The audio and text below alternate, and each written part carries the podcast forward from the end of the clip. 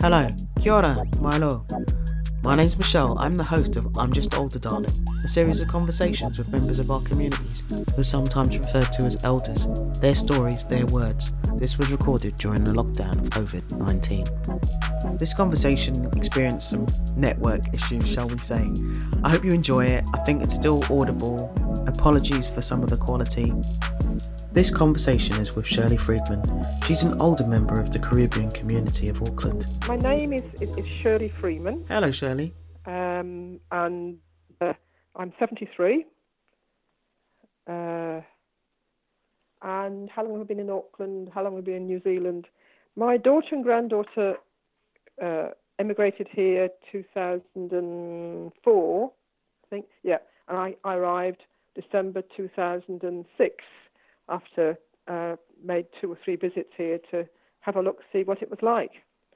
And I recognised it straight away as a more or less a British former British colony. It's still very institutionalised and so on. Um, so I was prepared for that. Um, yeah, so I was involved with community organisations over in Britain. Uh, professionally, um, I started life as a shorthand typist and then went into social work. Um, and uh, so I'm now, I suppose, retired. I did work for over six years at the refugee centre in South Auckland um, after a few months working at Middlemore Hospital. The refugee centre, I felt very comfortable. People of all sorts of different cultures, and I'm certainly a multicultural person myself. Growing up with a black father and a white mother was quite something in my time in the 60s. Um, nobody else had parents looking like mine. so that was quite something. And um, yes, uh, so here in New Zealand, uh, I've lived in Auckland since December 2006 and um, got involved with community organisations. Um, and I was chair of the Waitakere Ethnic Board, for example, uh, for about a couple of years, involved with them via the refugee centre. I'm also um, volunteering with, um, with hospice, West Auckland Hospice, with a, a social group, um, about four or five patients, usually every uh, once, a week, every week. And I do half a day at the Citizens Advice Bureau as well. Um, and I'm a Quaker, Religious Society of Friends Quakers, and I was a Quaker uh, over in in England and transferred my membership over here. Um, so I'm a member of the women's group. We meet twice a month, um, and walking group. We meet every Tuesday morning. And I'm also, I've also uh, been assisting Kuwaiti Arabic speaking the past six, eight months. I uh, did a course with English language learners, home tutoring course. Um, so I've had Afghani women and Burmese um, and so forth. Um, so it's been really interesting. I had a, about a year's break, and then um, this uh, present learner, uh, I've been, as I say, supporting her since about August, September, I think, last year. Um, so um, How do you feel um, if the expression being an elder is, is pointed in your direction?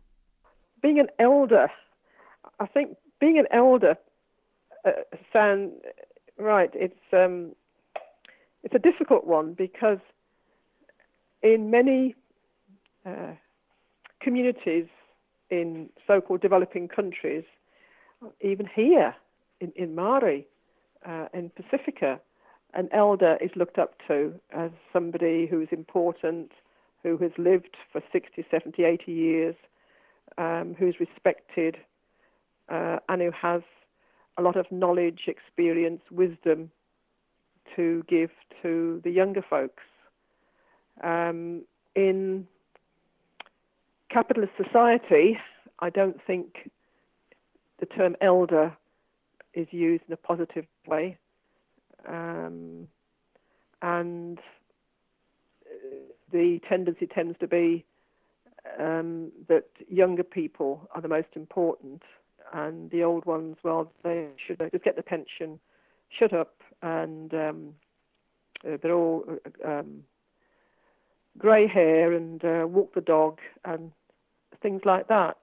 I I don't feel that I mm, really uh, fall into that category.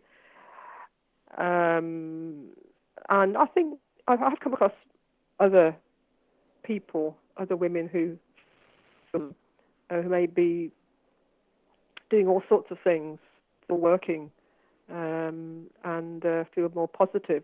So I think the term elder in the black community in other countries uh, is much more positive than it is here um, because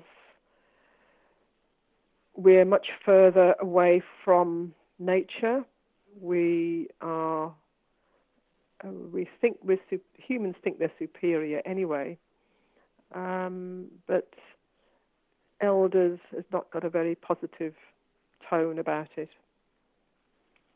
generally speaking. Okay, uh, so saying that, who were the elders in your day? Who were the people that you respected and thought of of the elders in your day?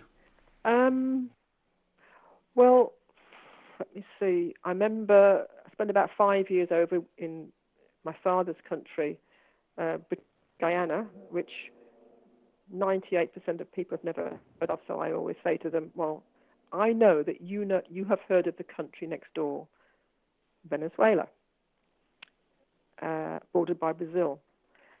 Um, so the elders, I would say, I mean, my my uh, father's mother.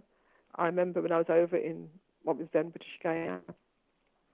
We lived for about two or three years on the island, and uh, she's a lovely little lady, and she's saying, "Come on, now, Shirley, come on, come on down to the river. We'll do some washing." And uh, she's a she's a dear. Um, and those sort of five years or so over there, um, I, I've cherished forever because that was very community orientated. We went into each other's houses, rooms. It was something that, but I knew my place amongst uncles, aunts, cousins, parents, um, and so on. Um, but my parents returned me to, to England, and that was the end of, in a way, looking up to an elder. That was the that was the end of um, living in community. Returning to the nuclear family was very different, very difficult. Uh, so I guess you could say I looked up a little bit to my father, um, my mother's mother as well, although she was she had uh, she was um, she had cancer, so didn't really get to know very much about her because she was ill a lot of the time an uncle and I looked up to him. Um, so um, yeah, an older cousin, about 15 years older. So um, yeah, that's kind of that's quite a diverse group of people. It is. For someone to describe where Guyana is in relation to South America, in your own words. The former British Guyana. Uh, I get asked sometimes where what language they speak there. I said, well, mm, English.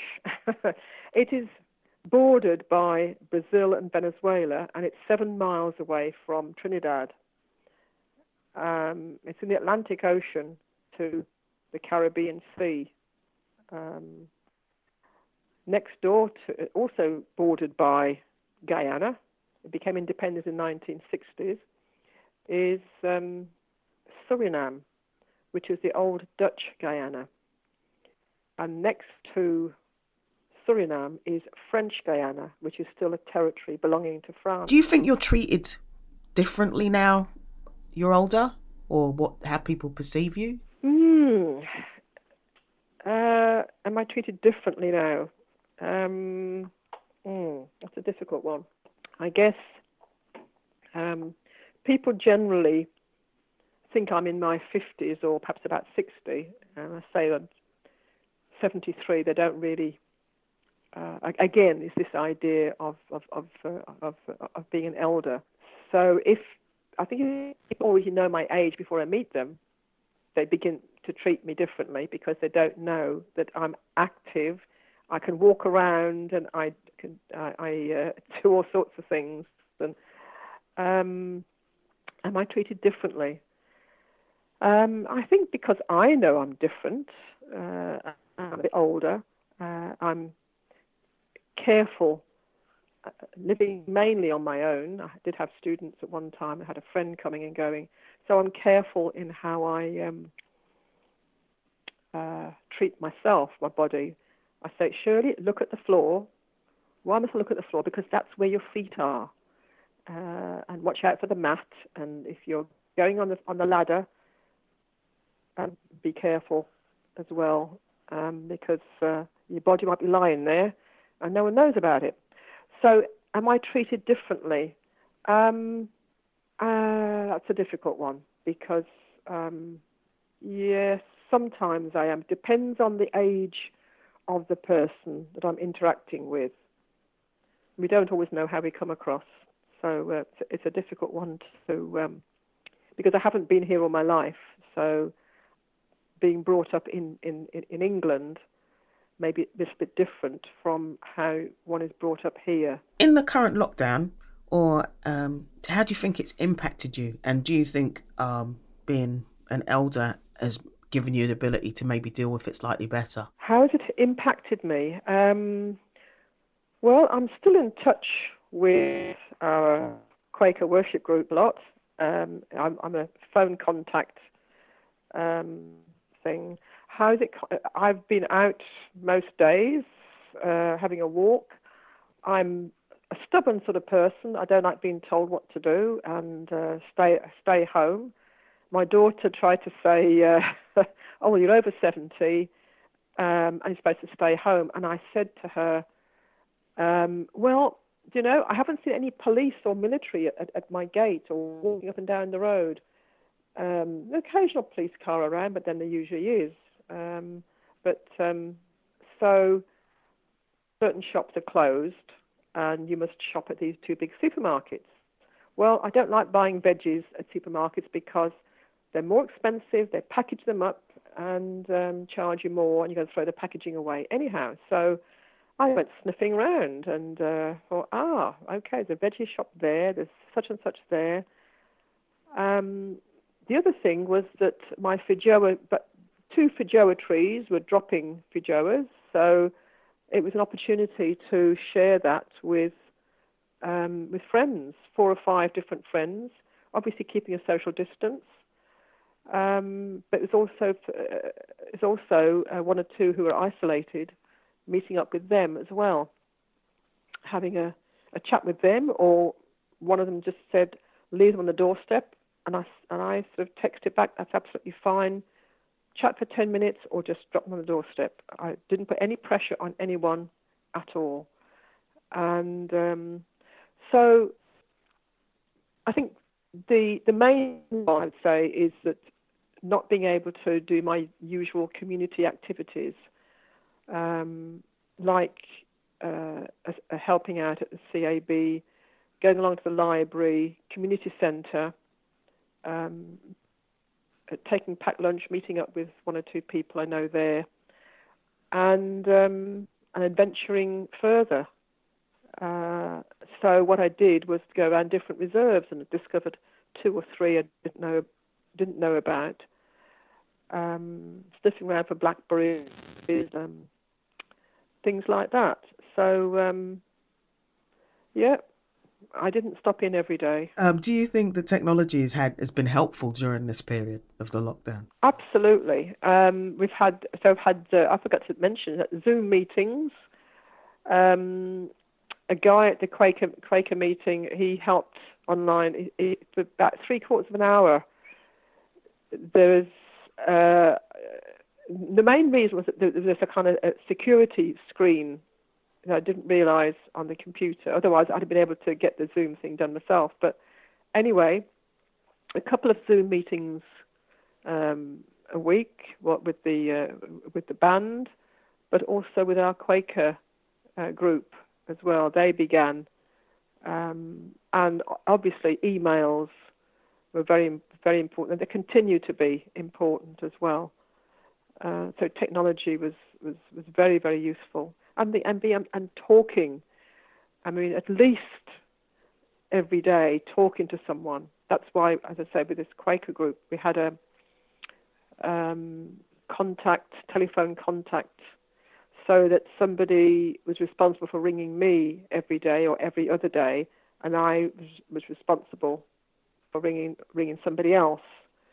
Um, so I still am. I haven't I haven't rung uh, this lady yet, but that's fine. We, we agreed uh, about three times a week was plenty. Um, so technology has been really very useful, um, especially with say with Zoom and emails and oh and and the, and the WhatsApp um, as well, and um, seeing each other on Zoom has has been really good. You're inspiring. You're inspiring. You're very inspiring with the use of technology. You're very inspiring.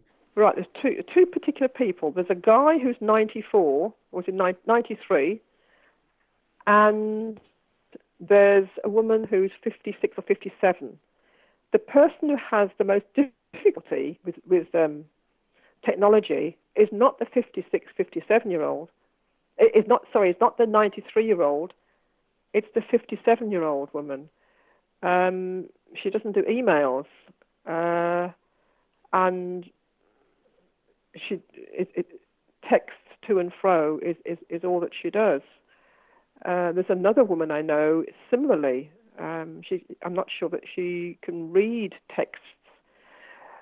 So um, when it comes to older, and I think one has also has to look at, at things like that. Um, I, I know I'm old-fashioned in some ways and still got um, things I could learn, um, but even the, even the, the term podcast, I think, well, now what does that mean? And they're talking about a QR screen or a QR code. Uh, now, do I need to Google what a QR code is? and the assumption is that we all know what it means, and who is we? uh, so um, there are uh, lots of bit of the technology that I don't know and don't have a lot to do with uh, that I've heard of uh, like Twitter and Instagram, I, I, I don't have I don't really have anything too much to do with that. But then you see, my daughter is not on Facebook, but I am, uh, and she's a computer person. She, that's part of her job. So I think she she chooses not to be on Facebook, um, so which is fine. What would you do differently if you could speak? Your older self could speak to your younger self. What would be the advice you would give? if my old if my old self your your current self yeah mm. if your current self could speak to your younger self oh. what would you tell them ah let me see there that's a that's a difficult one um, i think i'd say uh, don't worry so much don't worry about getting older um, and I don't, I, don't really worry about getting older. I've had my three school years and ten, so I've got nothing to worry about really. That's what I said to the specialist yesterday at the hospital. and um, so I'd say to, uh, yeah, I'd say to my younger self, especially some my twenties and thirties, oh, it's not, it's not too bad being older. Uh, things to gain. Uh, just live for the moment. Uh, continue to be kind to yourself. And I think the, one of the most important things I'd say, and I say this to, to all women, is to look after yourself first, last, and always. Because if I don't look after myself, how can I possibly look after anyone else? Or ex- put the expectation of somebody else looking after me? And so I think I've I've grown up with that kind of thing that I don't expect people to be looking after me. And I would say to the young to my younger self, don't have that expectation. Get on with life, and just continue to give what you can. And when you've had enough, uh, sit and sit a while in the background and and just and just be uh, a spiritual being, because many of us are taught and we learn about yes about human doings all the time and we forget that we're human beings first and foremost so having that spiritual ethos is really important. And when things become difficult, just go for a walk, take it easy, don't get angry.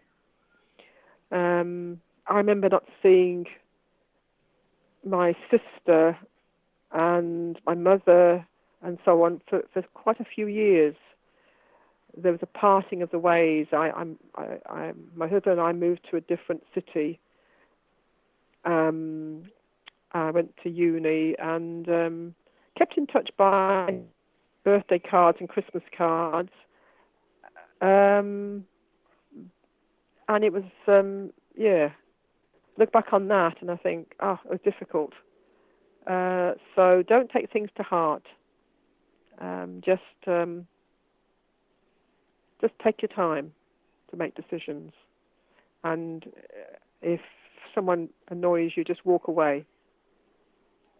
Um, and don't don't always give them power that you're going to shout or scream at them or call them names or swear or anything like that. Uh, just walk away from them because you don't know what they're going through and they don't know what you're going through. Thank you for the conversation, Shirley.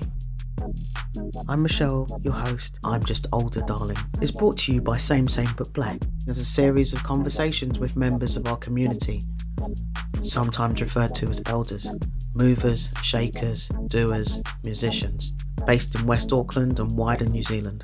Each person has an interesting story and a perspective of their life. That was episode 6 of I'm Just Older Darling.